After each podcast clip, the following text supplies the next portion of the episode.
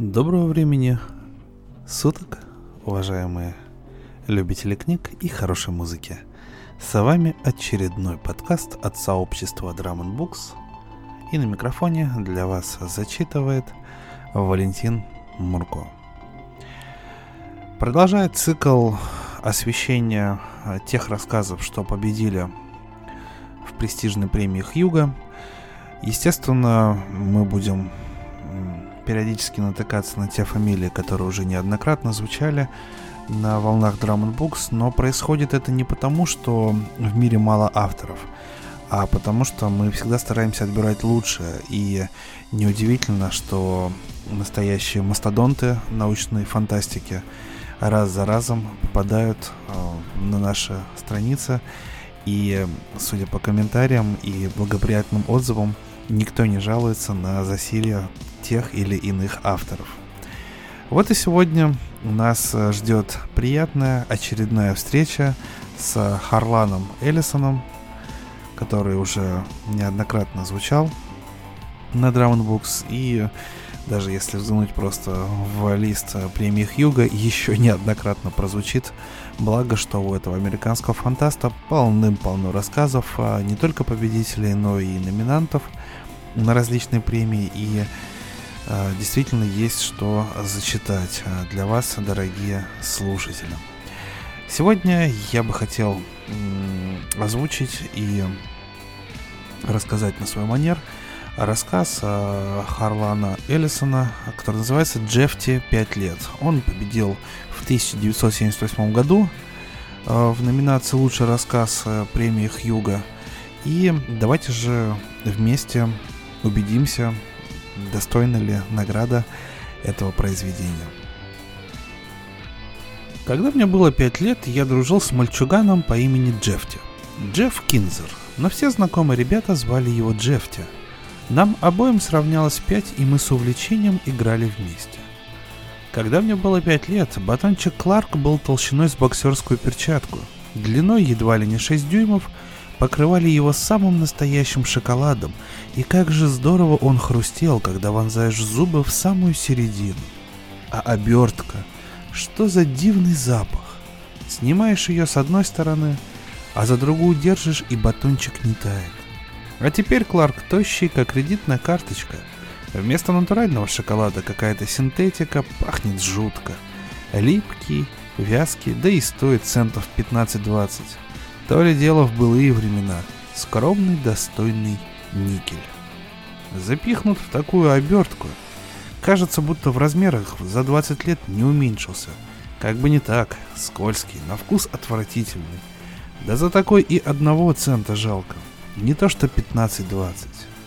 Тогда в 5 лет меня отослали в Баффало, что в штате Нью-Йорк, к тетушке Патриции. Мой отец переживал тяжелые времена – а тетушка Патриция была само очарование. К тому же жена биржевого маклера. Под их крылом я и прожил два года, а вернувшись домой, отправился к Джефти поиграть. Мне было семь, Джефти по-прежнему пять. Я не заметил разницы. Что я понимал тогда, в семь лет? Семилетним мальчишкой я, валяясь на животе у радиоприемника, ловил изумительные передачи – Привяжу заземлитель к радиатору, плюхнусь на ковер с книжкой-раскраской и коробкой карандашей. В те времена большая коробка вмещала всего 16 цветов. И слушаю NBC.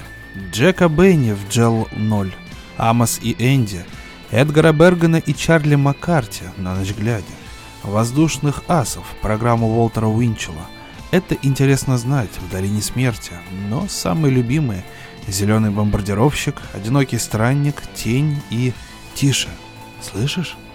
А теперь, сидя в машине, сколько ни кручу ручку настройки, сколько ни гоняю взад-вперед по всему диапазону, все одно. Сотня струнных оркестров, пошлые домохозяйки и унылые водители грузовиков обсуждают с наглыми трепачами-ведущими превратности собственной сексуальной жизни, бессмысленно бренчит кантри, орет рок, уши вянут. Когда мне стукнуло 10, скончался мой дедушка. Я числился трудным ребенком, и меня отправили в военное училище. Уж там-то умеют держать сорванцов в узде. Время шло, я вернулся Мне было 14. Джефте по-прежнему 5. В 14 лет по субботам я ходил в кино. Билет на утренний сеанс стоил тогда всего 10 центов, и попкорн жарили на натуральном масле. И ты всегда точно знал, тебя ждет хороший вестерн или неистовый Билл Эллиот в роли Реда Райдера, и Бобби Блейк в роли Бобренка, или Рой Роджерс, или Джонни Макбраун, а может и какая-нибудь страшилка, дом ужасов с Ронда Хэттоном душителем, люди-кошки, мамочка, и я женат на ведьме с Фредериком Марчем и Вероникой Лейк. Или серия бесконечных теней с Виктором Джори, или Дик Трейси, или Флэш Гордон. Или пара-тройка мультиков, или путевые заметки Джеймса Фицпатрика, или киноновости, или пойте с нами, или, если досидеть до вечера, бинго или киина и бесплатное угощение – а теперь что показывать в кино? Как Клинт Иствуд разносит на куски человеческие головы точно спелые дыни. В 18 я пошел в колледж. Джефти было по-прежнему 5. Каждое лето я приезжал поработать в ювелирной лавке моего дяди Джо. Джефти не менялся. Теперь я понимал, он другой, что-то в нем не то, что-то странное. Джефти было ровно 5, ни днем больше. В 22 я вернулся домой на совсем. Собирался открыть представительство фирмы Sony, первое в городе. Время от времени виделся с Джефти. Ему было пять. Многое в жизни переменилось к лучшему. Люди больше не умирают от прежних болезней. Автомобили ездят быстрее, по прекрасным дорогам в мгновение ока домчат до места. Рубашки стали мягче и шелковистее. Книги выпускают в бумажных обложках – хоть и стоят они не меньше прежних, в твердых переплетах. И даже когда исчерпан счет в банке, можно протянуть на кредитных карточках, пока все не вскроется. И все же, я думаю, мы утратили немало хорошего. Вы знаете, что линолеума теперь не купишь, только виниловое покрытие для пола. Нет больше клеенок. Никогда уж не вдохнуть этот особый чудный запах. Запах бабушкиной кухни. Да и мебель пошла совсем не та. Раньше делали на славу. Лет по 30 служила, а то и дольше. А теперь зачем? Провели опрос, выяснили, что все молодые домохозяйки предпочитают каждые 7 лет выбрасывать старую мебель и обзаводиться новой, подешевле и помоднее. А граммофонные пластинки вместо прежних толстых и твердых появились тоненькие, согнуть можно. На какие же это пластинки? Сливки в ресторанах перестали подавать в молочниках, дают какую-то бурду в пластиковой упаковке, и вечно ее не хватает, чтобы кофе получился нужного цвета. Крыло автомобиля только пни, вот тебе и вмятина. И куда не поедешь, все города на одно лицо. Киоски с гамбургерами, Макдональдс, закусочные мотели, торговые центры. Жизнь стала лучше, так почему же меня все тянет в прошлое? Джефти оставался пятилетним, но это не значит, что он отставал в развитии. По-моему, нет. Смышленный, шустрый для своих пяти лет, веселый, подвижный, прелестный, забавный малыш. Ростом всего три фута. Маловато для его возраста. Зато сложен вполне пропорционально. Голова не слишком большая, подбородок не деформирован, ничего такого. Симпатичный, на вид совершенно нормальный пятилетний ребенок – только вот отроду ему было, как и мне, 22. Говорил он тоненьким, песклявым голоском, как любой пятилетний ребенок. Двигался в припрыжку, слегка посапывал, как любой пятилетний ребенок. Интересовался тем же, чем и любой пятилетний ребенок. Комиксы, оловянные солдатики, как прикрепить к переднему колесу велосипеда кусочек картона, чтобы трещал по спицам, будто мотоцикл. Спрашивал, Почему то-то действует так-то? Где начинается высоко? Когда старый становится старым? Почему трава зеленая? Какой из себя слон? В 22 года пятилетний мальчишка. Родители Джефти составляли печальную пару. Поскольку я и теперь водил с ним дружбу, позволял поболтаться вместе со мной в магазине, время от времени возил на окружную ярмарку, на мини-гольф или в кино, мне приходилось общаться и с ними – Особого сочувствия к этим людям я не питал, очень уж тяготило меня их общество. Да и чего еще ждать от бедолаг? В их доме царило нечто чуждое, ребенок, который в 22 года оставался пятилетним, который навсегда поселил в доме детства, но лишил их счастья увидеть свое дитя взрослым. Пять лет – чудесный возраст. Или был бы чудесным, не будь другие дети так чудовищно жестоки. В пять лет глаза широко раскрыты, еще не окаменели условности. В душе пока не укоренилось сознание неотвратимости и безысходности бытия.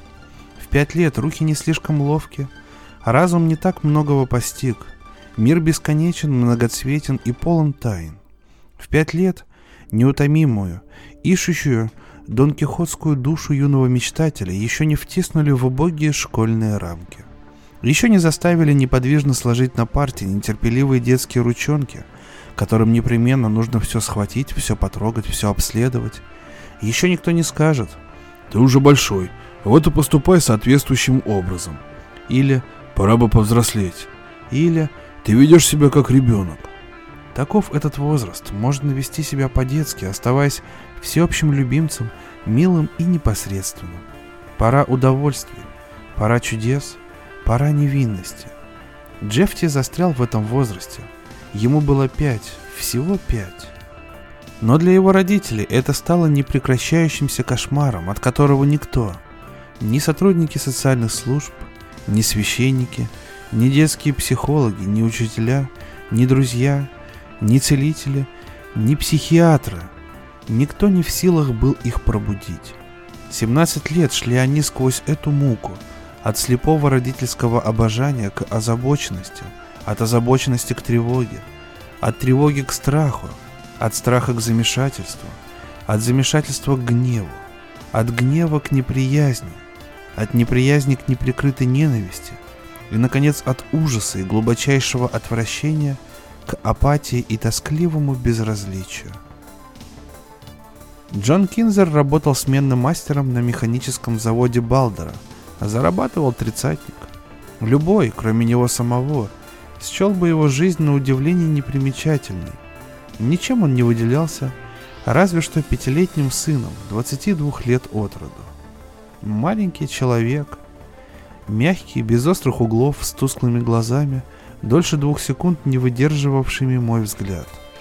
Во время разговора вечно ерзал в кресле и, казалось, все разглядывал в верхнем углу комнаты что-то такое, чего никто кроме него не видел или видеть не хотел – Пожалуй, вернее всего назвать его затравленным.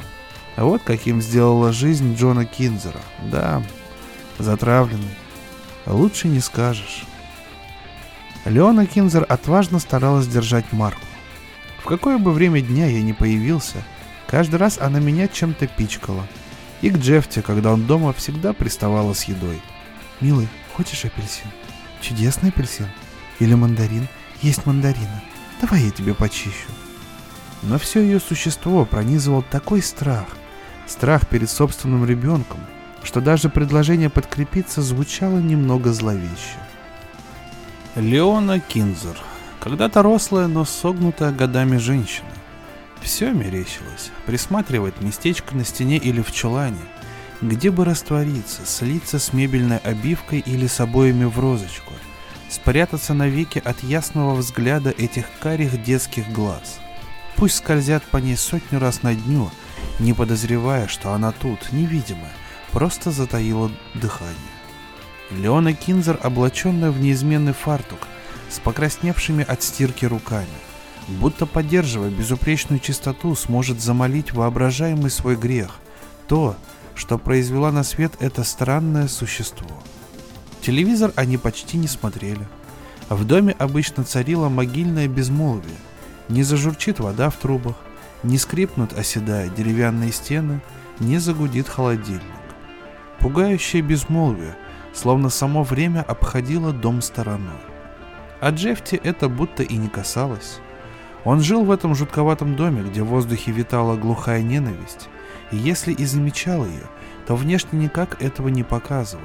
Играл, как все ребятишки, веселый и беззаботный. Но наверняка чувствовал, как может чувствовать пятилетний ребенок, насколько чужд он своему окружению? Чужак. Пришелец. Нет, неверно. Слишком многое было в нем человеческим, многое, если не все. Только не попадал в такт. Не синхронизировался он с окружающим миром. Жизнь в нем пульсировала с иной частотой, отличной от его родителей. Один бог ведает почему. Не играли с ним и дети. Подрастая, сначала они находили его слишком маленьким, потом неинтересным, потом, получая более ясное представление о возрасте, просто пугались, замечая, что над ним время не властно. Даже малыши, ровесники Джефти, жившие по соседству, очень скоро начали шарахаться от него, как бросается на утек собака, услышав автомобильный выхлоп.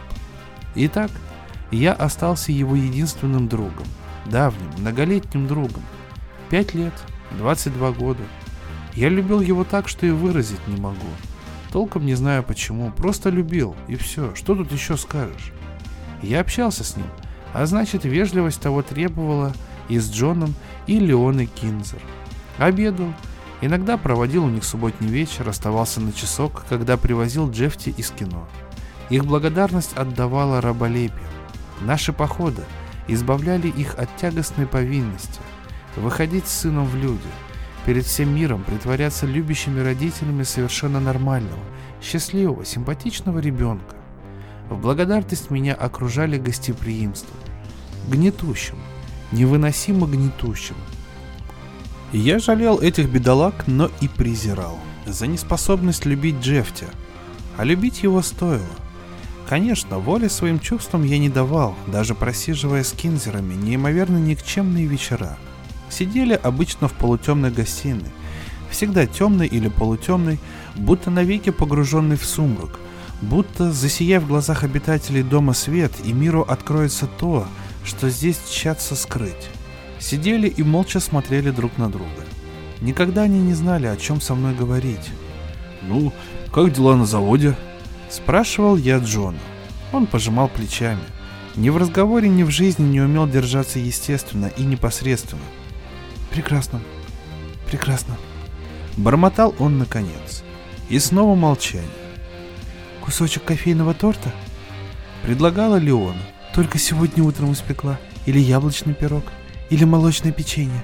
Или хорошо подрумяненная шарлотка. Нет, нет, спасибо, миссис Кинзер. Мы с Джефти по дороге домой перехватили по чизбургеру. И снова молчание. Наконец неловко сделалось невыносимо даже для них самих. А кто знает, как долго длится молчание, когда они одни, одни со своей бедой, о которой больше уже не упоминают. И тогда Леона Кинзер говорила. «Я думаю, он уснул». И Джон Кинзер поддакивал. «Радио не слышно». И вот так каждый раз, пока я не сочту, что долг вежливости исполнен и можно откланяться, и смыться под каким-нибудь благовидным предлогом. Да, именно так, все то же самое. Каждый раз, кроме одного. Не знаю, что еще делать. Леона заплакала. Никаких изменений ни дня покоя. Ее муж выбрался из старого кресла и подошел к ней. Наклонился, пытаясь утешить, коснулся сидеющих волос. И такая неловкость сквозила в каждом движении, что сомнений не оставалось. Сопереживать этот человек давно разучился. Ш, Леона, все в порядке. Ш. Но она все плакала. Пальцы скребли покрывало на подлокотниках кресла. Потом выдавила. Иногда я думаю, лучше бы он родился мертвым. Джон взглянул вверх, в угол. Высматривал неведомую тень, что взирает оттуда на него? Или, может, искал поддержки у Бога? «Не думаешь ты так?» Сказал он ей мягко, жалобно, всей своей напряженной позой, самим дрожащим голосом моля. «Отрекись скорей, пока Бог не услышал. Отрекись от этой страшной мысли». Но она на самом деле так думала. Еще как думала. В тот вечер мне удалось убраться поскорее. Им не хотелось свидетелей. И я был рад уйти. Неделю я держался от них подальше. От них, от Джефти, от этой улицы, от этого квартала. У меня была своя жизнь. Магазин, счета, совещания с поставщиками, покер с друзьями, хорошенькие женщины, которых я водил по ресторанам, мои родители — заливка антифриза в машину, перепирательство в прачечной из-за перекрахмаленных воротничков и манжет, гимнастика, налоги, Джен или Дэвид, бог знает кто из них, подворовывающие из кассы. У меня была своя жизнь. Но даже тот вечер не смог отдалить меня от Джефти. Я позвонил в магазин и попросил отвезти его на Родео. Мы с ним хорошо ладили. Насколько 22-летний парень с совсем другими интересами может ладить с пятилетним мальчишкой? И я не задавался вопросом, что же нас связывает. Всегда считал, что просто годы. Да еще привязанность к мальчику, который мог бы быть мне младшим братом, а брата у меня никогда не было. Только я помнил, как мы вместе играли, как были ровесниками. Я помнил это, а Джефти оставался все тот же. А потом, как-то субботним днем, мне вдруг открылась в нем некая двойственность. Я впервые заметил то, что мог бы заметить гораздо раньше. Множество раз. В тот день я пришел к дому Кинзеров, полагая, что Джефти ждет меня, сидя на крыльце. Или в качалке. Но его нигде не было видно. Улицу заливало майское солнце. Войти в дом в это безмолвие и полумрак было просто немыслимо. Пару секунд постояв у входа, я крикнул в сложенной трубочкой ладони. Джефти? Эй, Джефти, выходи, а то опоздаем. Он откликнулся глухо, будто из-под земли. «Я здесь, Донни!» Я слышал его, но не видел. Да, это Джефти, без сомнения. Дональда Х. Хортона, президента и единственного владельца салона теле- и радиоаппаратуры, никто не называл Донни. Никто. Только Джефти. Он никогда не звал меня по-другому. Чистая правда.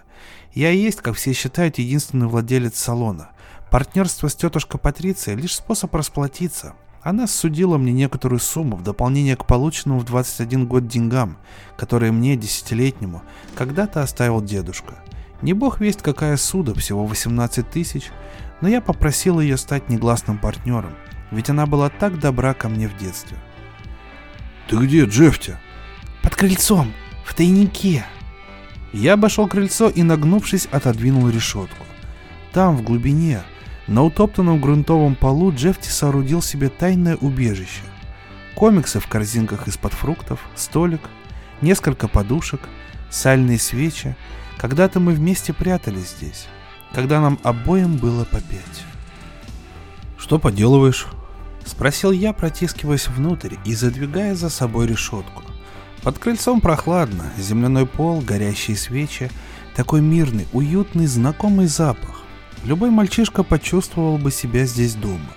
Самые счастливые, самые плодотворные, самые захватывающие часы нашего детства проходят в таких вот убежищах. «Играю», — ответил Джефти.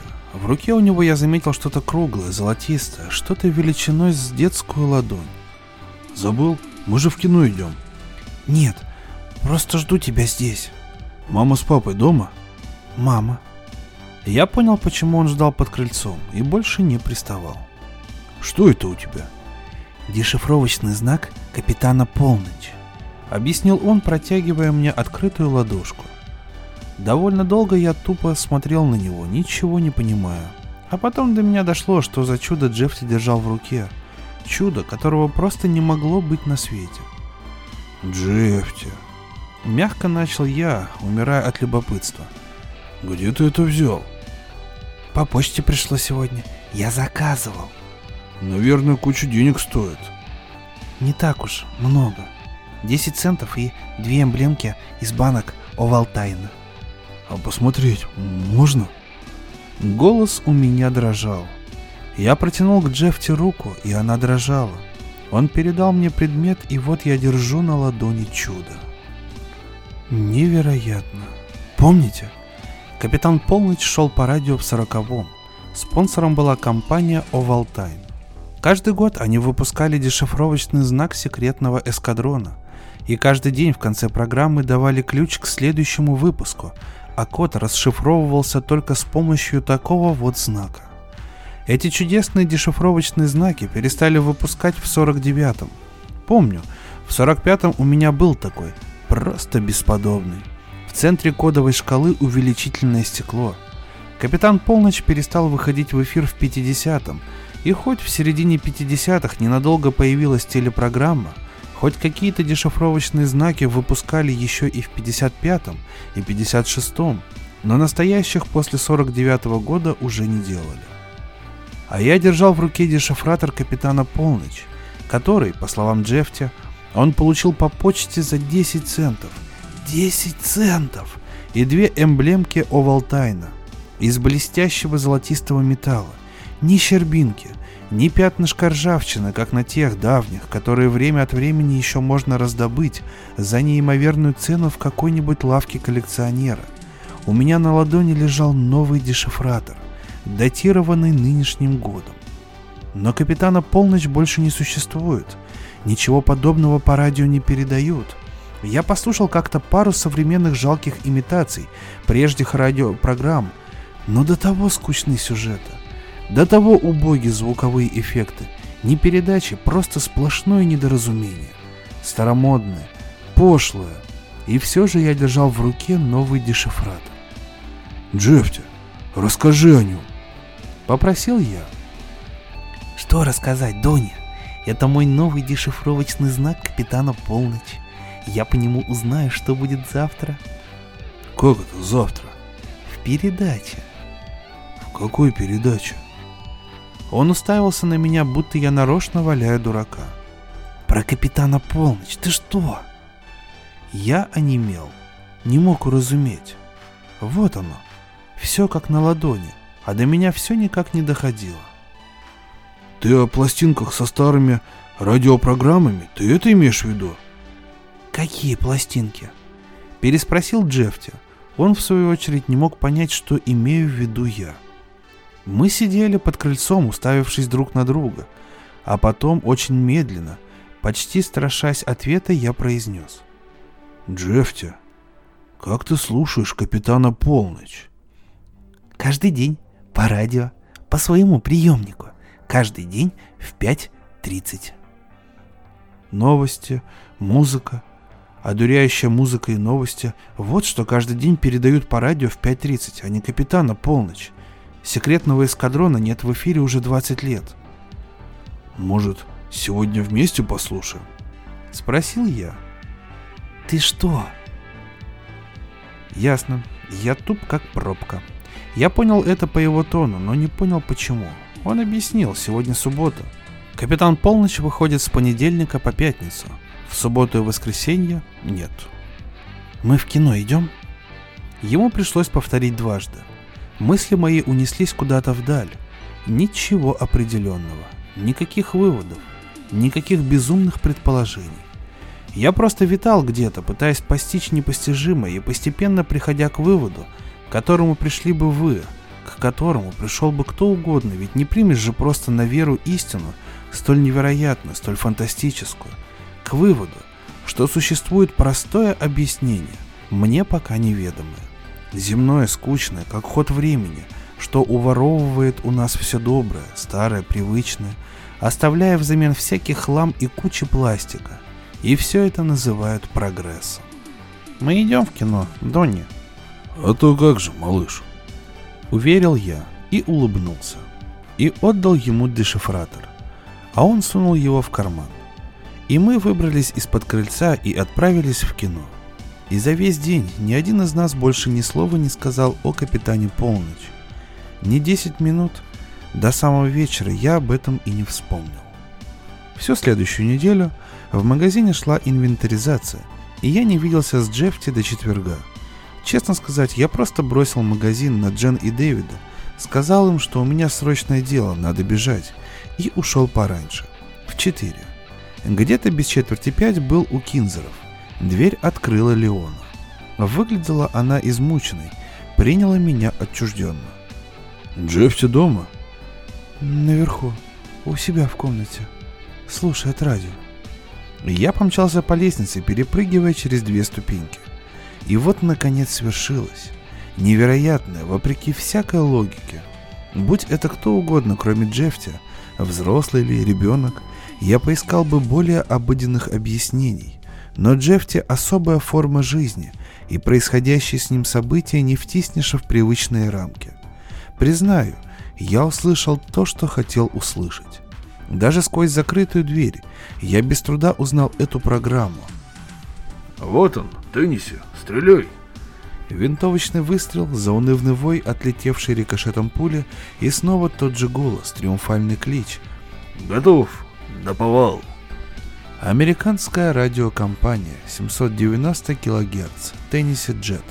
Одна из самых моих любимых передач 40-х годов, захватывающий вестерн. Я не слышал этой программы уже 20 лет, потому что ее уже 20 лет не существовало. Сидя на верхней ступеньке в холле второго этажа дома Кинзеров, я слушал знакомую передачу. Транслировали не старую запись. В тексте то и дело мелькали приметы нынешнего дня, проскальзывали словечки, которых еще не было в ходу в сороковые. Аэрозольный баллончик, лазерная наводка, Танзания, в напряге. Да, факты есть факты. Никаких сомнений. Джефти слушал новый выпуск Тенниси Джеда. Я сбежал по лестнице, вышел к машине. Леона, должно быть, хозяйничала на кухне. Повернул ключ зажигания, включил радио, настроился на 790 кГц. ABC, рок-музыка. Посидев пару минут, медленно прошелся из конца в конец диапазона. Музыка, новости, ток-шоу. Никакого Тенниси Джеда. Приемник у меня Блаупункт, куда уж лучше. Все станции ловил. Этой передачи просто не было в природе. Я выключил радио и зажигание и тихо пошел обратно наверх. Сел на верхнюю ступеньку и прослушал всю программу. Она оказалась просто замечательная. Яркая, увлекательная, насыщенная, с массой приемов, которые появились на радио уже на моей памяти, и современная. Не какой-то анахронизм, не повторение задов в угоду горстки слушателей, стосковавшихся по былому. Новая программа, а голоса все те же, по-прежнему звонкие и молодые. Даже без рекламных вставок не обошлось, причем речь шла о вполне современных товаров. Но и реклама совсем не похожа на нынешнюю, никакой вульгарности, никаких режущих ухо визгливых голосов. А когда ровно в пять Тенниси Джет кончился – я услышал, как Джефти крутит ручку настройки, пока знакомый голос Глена Рикса не объявил. В эфире Хоп Херриган, американский воздушный ас. И тут послышался рокот летящего самолета. Винтового, нереактивного. Не рев, под который растут нынешние дети, но звук, с которым вырос я. Настоящий рокот аэроплана, раскатистый, нарастающий рык машины — вроде G-8 или военных самолетов времен битвы за Англию. На таких летал капитан Полночь, на таких летал Хоп Херриган, и вот и голос Хопа. CX-4 вызывает диспетчерский пункт. CX-4 вызывает диспетчерский пункт. Прием. Пауза, затем... Хоп Херриган, заходите на посадку. Вечная проблема мальчишек сороковых годов – Какую станцию слушать? Одновременно на разных волнах, перекрываясь, шли любимые программы. Уделив внимание Хопу Херригану и Тенку Тинкеру, Джефти крутанул ручку обратно на ABC, и из приемника послышался звук гонга. Отчаянная какофония неразборчивой китайской речи, и ведущий громогласно объявил. «Терри и разбойники!» Я сидел на верхней ступеньке лестницы – и слушал Терри и Конни, Флипа Коркина и... Боже правый, Агнес Мура Дракониху. И все они участвовали в новых приключениях в Красном Китае, которого и в помине не было в 37-м, когда Милтон Канев писал о Востоке, о крадущихся по берегах рек разбойниках, о чанкайшистах и военных диктаторах, о наивном империализме американской дипломатии канонерок сидел и слушал программу до конца, а потом Супермена и кусочек Джека Армстронга, всеобщего любимца, и часть Капитана Полночь. Пришел домой Джон Кинзер, но ни он, ни Леона не поднялись наверх посмотреть, куда это я запропастился или где пропадает Джефти. А я все сидел и вдруг заметил, что плачу, и не мог остановиться. Просто сидел, а слезы бежали по щекам, попадая в уголки рта, Сидел и плакал, пока Джефти не услышал, не открыл дверь, не увидел меня и не вышел из комнаты. И вот он стоял и смотрел на меня, по-детски смутившись, а в программе начался перерыв, и заиграли Тома Микса, встретим в Техасе старых друзей, когда зацветет шалфей. И Джефти тронул меня за плечо, улыбка заиграла на его губах и в огромных карих глазах, и сказал «Привет, Доня, пошли послушаем вместе». Юм отрицал абсолютное пространство, в котором каждый предмет занимает свое место. Борг отрицает единое время, в котором события связаны между собой. Джефти принимал радиопрограммы из точки, которая, согласно логике, согласно общей теории пространства-времени в понимании Эйнштейна, просто не могла существовать. Но он не только принимал радиопрограммы, он получал по почте призы, которые никто нигде не изготовил.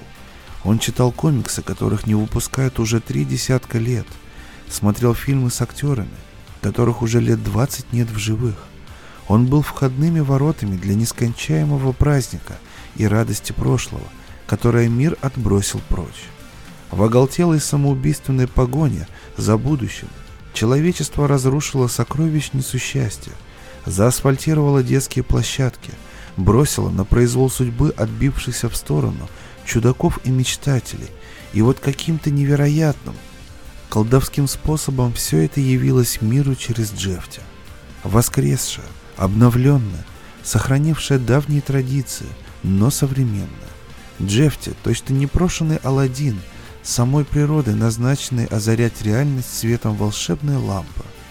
И он взял меня в свой мир, потому что доверял мне. Мы завтракали квакерскими оладьями и теплым овалтайном. Пили сделанные в этом году молочные коктейли «Сиротка Анни». Ходили в кино, и пока остальные смотрели комедию с Голди Хоун и Райаном О'Нилом, мы с Джефти наслаждались игрой Хэмфри Богарта в роли профессионального вора Паркера в блестяще выполненной Джоном Хьюстоном экранизации романа Дональда Уэстлейка «Страна павших».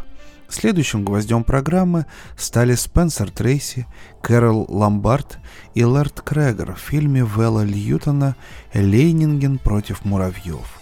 Дважды в месяц в газетном киоске мы покупали новые выпуски «Тени», Дока Сэвиджа и поразительных историй. Садились с Джефти рядышком, и я читал ему журналы. Особенно полюбилась ему новая повесть Генри Катнера «Сны Ахиллеса», и рассказики Стэнли Г. Вейнбаума о мире субатомных частиц под названием Редурна. В сентябре мы за поем читали в странных историях первые главы нового кононовского романа Роберта Е. Ховарда «Остров черных». В августе нас слегка разочаровала четвертая новелла Эдгара Райса Берроуза «Корсары Юпитера» из серии «Юпитер». Но редактор еженедельника «Всякая всячина» обещал еще два рассказа из этой серии. И совершенно неожиданно наше с Джефти разочарование последним рассказом растаяло. Мы вместе читали комиксы и своими любимыми героями, каждый в отдельности, не сговариваясь, выбрали человека-куклу, летающего мальчика и драндулет. Обожали рассказики Джорджа Карлсона в День-Дон, особенно «Принца Недотыку» и сказок старого Прецлебурга – хохотали до упаду, хотя мне и приходилось растолковывать Джефти кое-какие каламбуры. До тонкого юмора он не дорос. Как объяснить это? Не знаю. Основываясь на подчеркнутых в колледже познаниях физики, я мог строить лишь грубые догадки, скорее ложные, чем справедливые. Рассыпался в прах закон сохранения энергии, с точки зрения физиков неопровержимый. Возможно, Джефти каким-то образом служил катализатором процесса, нарушающего законы сохранения, процесса, о существовании которого до ныне никто и не подозревал. Я попытался кое-что почитать. Узнал, например, что мионы не подвергаются безнейтринному распаду, но ни тогда, ни позже, просматривая труды Швейцарского института ядерных исследований под Цюрихом, так и не вычитал ничего – что натолкнуло бы на маломальски приемлемое объяснение. Итак, я вернулся к истокам, к изначальным смутным представлениям о мире, где истинное имя науки – магия. Никаких объяснений, просто море радости. Счастливейшая пора моей жизни. Я жил в реальном мире, в котором существовал мой магазин, мои друзья, моя семья, в мире прибыли и убытков, налогов и вечеров с молоденькими женщинами, щебечущими о магазинах или об ООН, а о ценах на кофе или о микроволновых печах. А еще у меня был мир Джефти, и в него я мог попасть лишь вместе с ним. Былое оставалось для него живым, нынешним, и он открывал туда доступ и мне. Грань между двумя мирами становилась все тоньше, все прозрачнее. Оба мира лежали у моих ног. И все же почему-то я знал, ничто из одного мира невозможно перенести в другой. Забыть об этом, всего на мгновение, предать Джефти в своей забывчивости, и всему конец. Нескончаемая эта радость лишила меня осмотрительности, заставила забыть, как хрупок мир Джефти, как гибельно для него столкновение с реальным миром, моим, почему-то настоящее, всегда на ножах с прошлым. Никогда не понимал почему. В самых замечательных книгах вы прочтете о борьбе за существование, о клыках и когтях, о щупальцах и ядовитых железах, но нигде не найдете ни слова о том, как яростно сражается с прошлым настоящее, как поджидает, затаившись, а вдруг былое заглянет в сегодня, и тут-то накинется на него, ощерив безжалостно пасть. Кто мог знать? В каком бы то ни было возрасте, тем более в моем, где уж было понять. Пытаюсь оправдаться, и не могу. Моя вина. И снова суббота, миновал полдень. «Что сегодня идет?» Спросил я в машине по дороге к центру. Он взглянул на меня с противоположного конца сиденья и улыбнулся. Что за улыбка? Справедливость из-под палки, с Кеном Мейнардом и Человек без лица. И все улыбался, будто здорово меня надул. «Шутишь?» Протянул я восхищенно и недоверчиво. «Человек без лица Бестера?» Он кивнул в восторге от моего восторга. Знал ведь, это моя любимая книга. Потрясно. Еще как.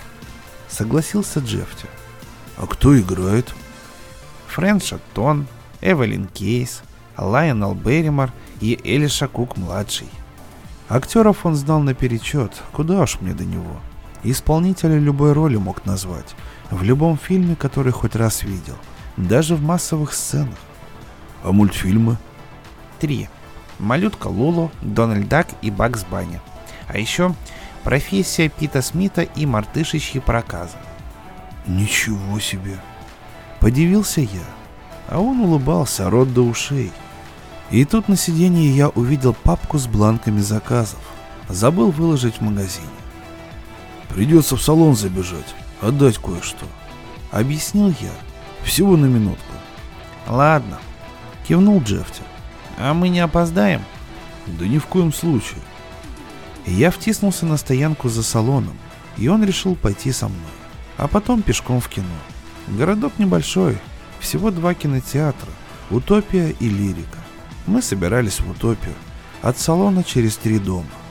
С папкой в руках я вошел в магазин. Там все стояло вверх дном. Дэвид и Джен пытались обслужить по два клиента каждый, а вокруг толпился народ, ждал своей очереди. Джен искоса глянул на меня. Лицо — паническая маска, глаза молили. Дэвид метался от подсобки к залу. Пролетая мимо меня, успел буркнуть лишь «Помогай!» И унесся прочь. «Джефти!» Наклонившись к нему, попросил я. «Слушай, пару минут, ладно? Столько народу. Джен и Дэвид одни не управятся. Мы не опоздаем, обещаю. Только пару клиентов отпущу. Он взглянул обеспокоенно, но согласно кивнул. Садись, подожди минутку. И я показал ему стул. Сейчас приду. Как примерный мальчик, Джефти пошел и сел, хоть и понимал, что к чему. Я занялся покупателями. Их интересовали цветные телевизоры. Мы недавно получили первую крупную партию. Цены на цветные телевизоры только-только входили в разумные рамки, Sony разворачивала рекламную кампанию. Мне это сулило золотые горы. Возможность погасить кредит, выдвинуться с моим салоном на первый план. Что тут говорить? Бизнес. В моем мире бизнес превыше всего. Джефти сел и уставился на стену. Теперь пару слов о стене. Всю ее занимал огромный стеллаж, от самого пола почти до потолка заставленный телевизорами. 33 телевизора, и все работали. Черно-белые, цветные, маленькие, большие. Все работали одновременно. Джефти сидел и во все глаза смотрел на 33 телевизора, одновременно изрыгающих субботние программы. Мы принимали 13 каналов, включая образовательный в диапазоне UHF. По одному каналу гольф, по другому бейсбол, по третьему знаменитый Кигельбан, по четвертому религиозный семинар, танцевальное шоу для подростков по пятому, по шестому повторяли какую-то комедию положений, по седьмому крутили старый детектив, по восьмому программа о природе, некий рыбак без конца забрасывал наживку, по девятому новости – по десятому автогонке, по одиннадцатому доска, исписанная логарифмами, по двенадцатому женщина в трико демонстрировала упражнения для улучшения фигуры, по тринадцатому шел ужасающий мультфильм на испанском, и чуть ли не каждая из программ на трех экранах сразу. И вот субботним днем Джефти сидел и смотрел на эту, уставленную телевизором стену, пока я, что было мочи, продавал свой товар чтобы расплатиться с тетушкой Патрицией, чтобы протолкаться в своем мире. Одно слово – бизнес. Ах, быть бы мне поумнее, сообразить бы вовремя, что такое настоящее, как оно убивает прошлое. Но я торговал, очертя голову. И когда, наконец, полчаса спустя взглянул на Джефти, увидел совсем другого мальчика. Весь в испарине. Жуткая лихорадочная испарина, будто при гриппе – Бледное лицо опрокинутое. Ручонки вцепились в подлокотники так, что костяшки пальцев побелели. Извинившись перед немолодой парой, присматривавшей 21-дюймовую модель, я кинулся к нему. «Джефти!» Он взглянул на меня невидящими глазами. Да мальчонка просто раздавлен.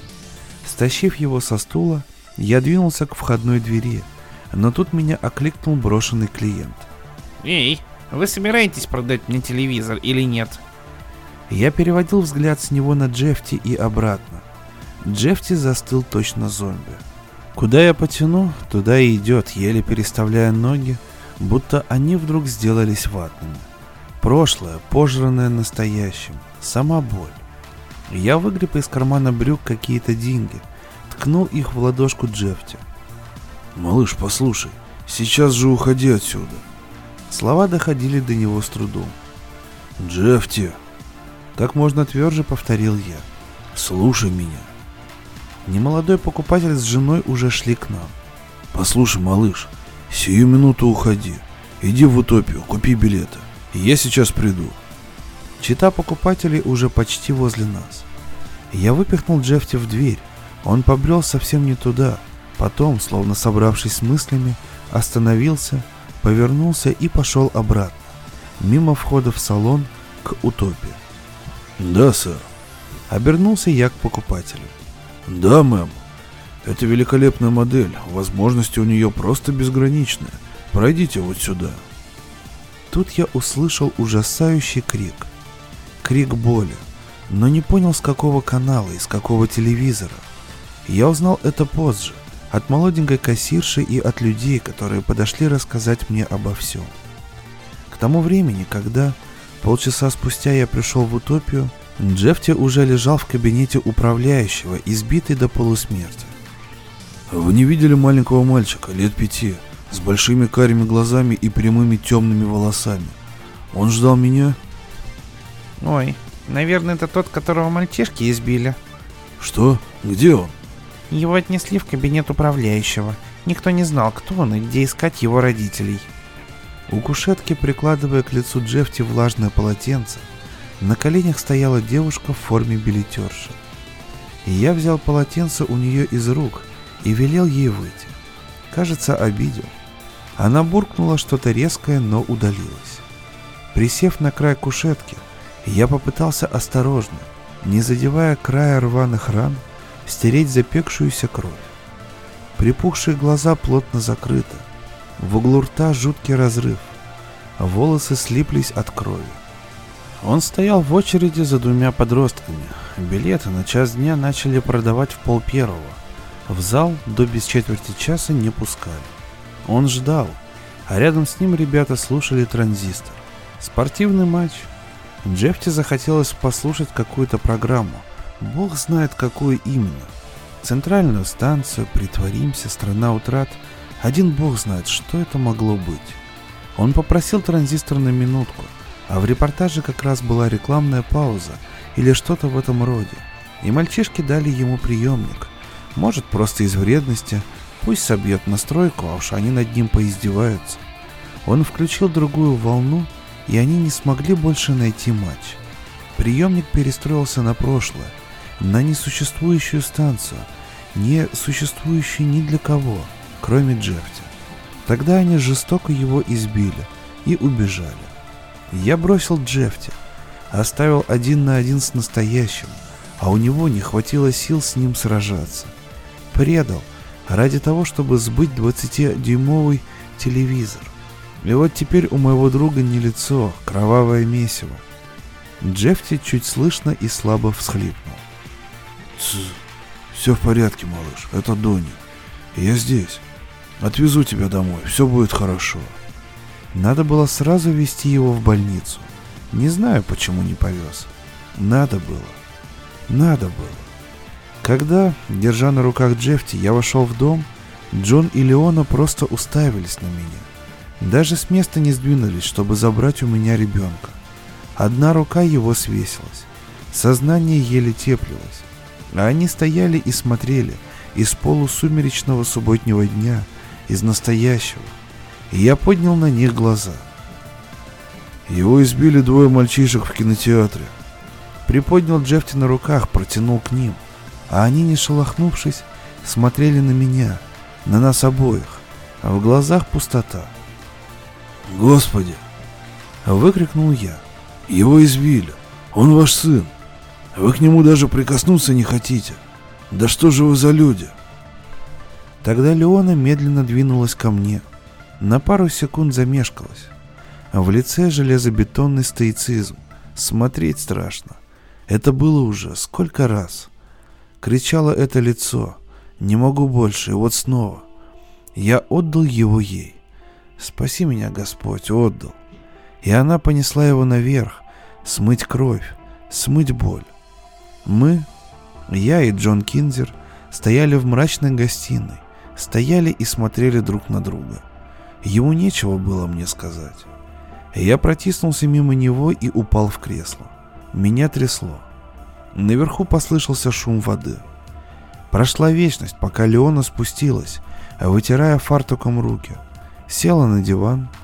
Джон сел подле нее. И тут сверху послышались звуки рока. «Хотите кусочек торта?» Осведомилась Леона.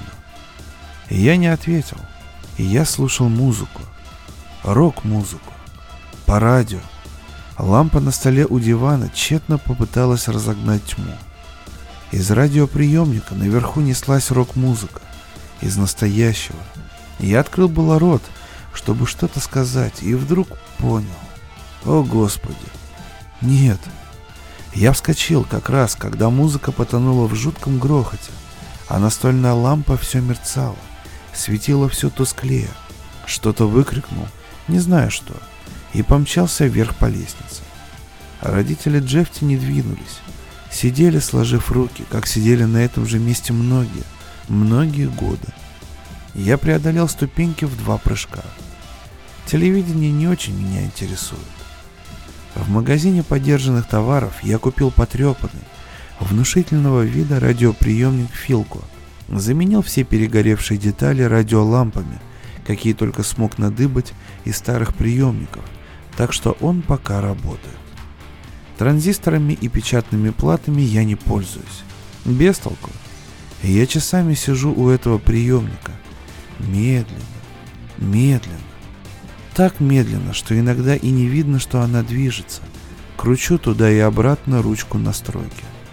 Но ни капитана полночь, ни страну утрат, ни тень, ни... Тише, слышишь? Поймать не могу. Так она все-таки любила его. Пусть хоть чуточку, даже после всех этих лет. Ненавидеть их я не мог. Все, чего им хотелось, это жить снова в нормальном мире. Но что же в этом такого страшного? Отличный мир, если рассудить здраво. Гораздо лучше, чем был во многих отношениях. Люди больше не умирают от прежних болезней. Они умирают от новых. Но ведь это прогресс. Так ведь? Так ведь? Ответьте. Кто-нибудь. Ответьте, пожалуйста. Ну что ж, дорогие друзья, таким вот пронзительным получился рассказ Джефти 5 лет. Естественно, э, аллюзия к тому, что детство, к сожалению, уходит и нет у нас возможности в него вернуться. Очень прекрасно обрисовал Харлан Эллисон. И также при прочтении мне вспомнился трек, который называется видео Killed the Radio Star, то есть э, про сменяемость э, того, что когда пришло телевидение, радио умерло. Ну, конечно, оно не умерло, но по факту ТВ-слот взял себе очень большое, большое количество аудитории, и сейчас то же самое происходит с интернетом, куда уходят люди, уставшие от телевизора. То есть все, что-то сменяет что-то. Хотя, с другой стороны, в интернете вон, подкасты популярны, то есть идет уже возврат к какому-то радио. Доказательством чего может служить тот факт, что вы сейчас слушаете этот подкаст. В любом случае, я вас благодарю за прослушивание. Надеюсь, что вы заметите обновления в нашей ленте, новые рубрики и поддержите, пожалуйста, э, этот выпуск лайками, репостами. Не забывайте подписываться на наш э, второстепенный проект «Фига в книге», где мы выкладываем смешные картинку, картинки на тему литературы и музыки, и также на наш телеграм-канал, там публикуются различные точки зрения от администрации паблика Drum Books. С вами на микрофоне был Валентин Мурко. Услышимся на волнах Drum Books и хороших вам выходных, дорогие слушатели.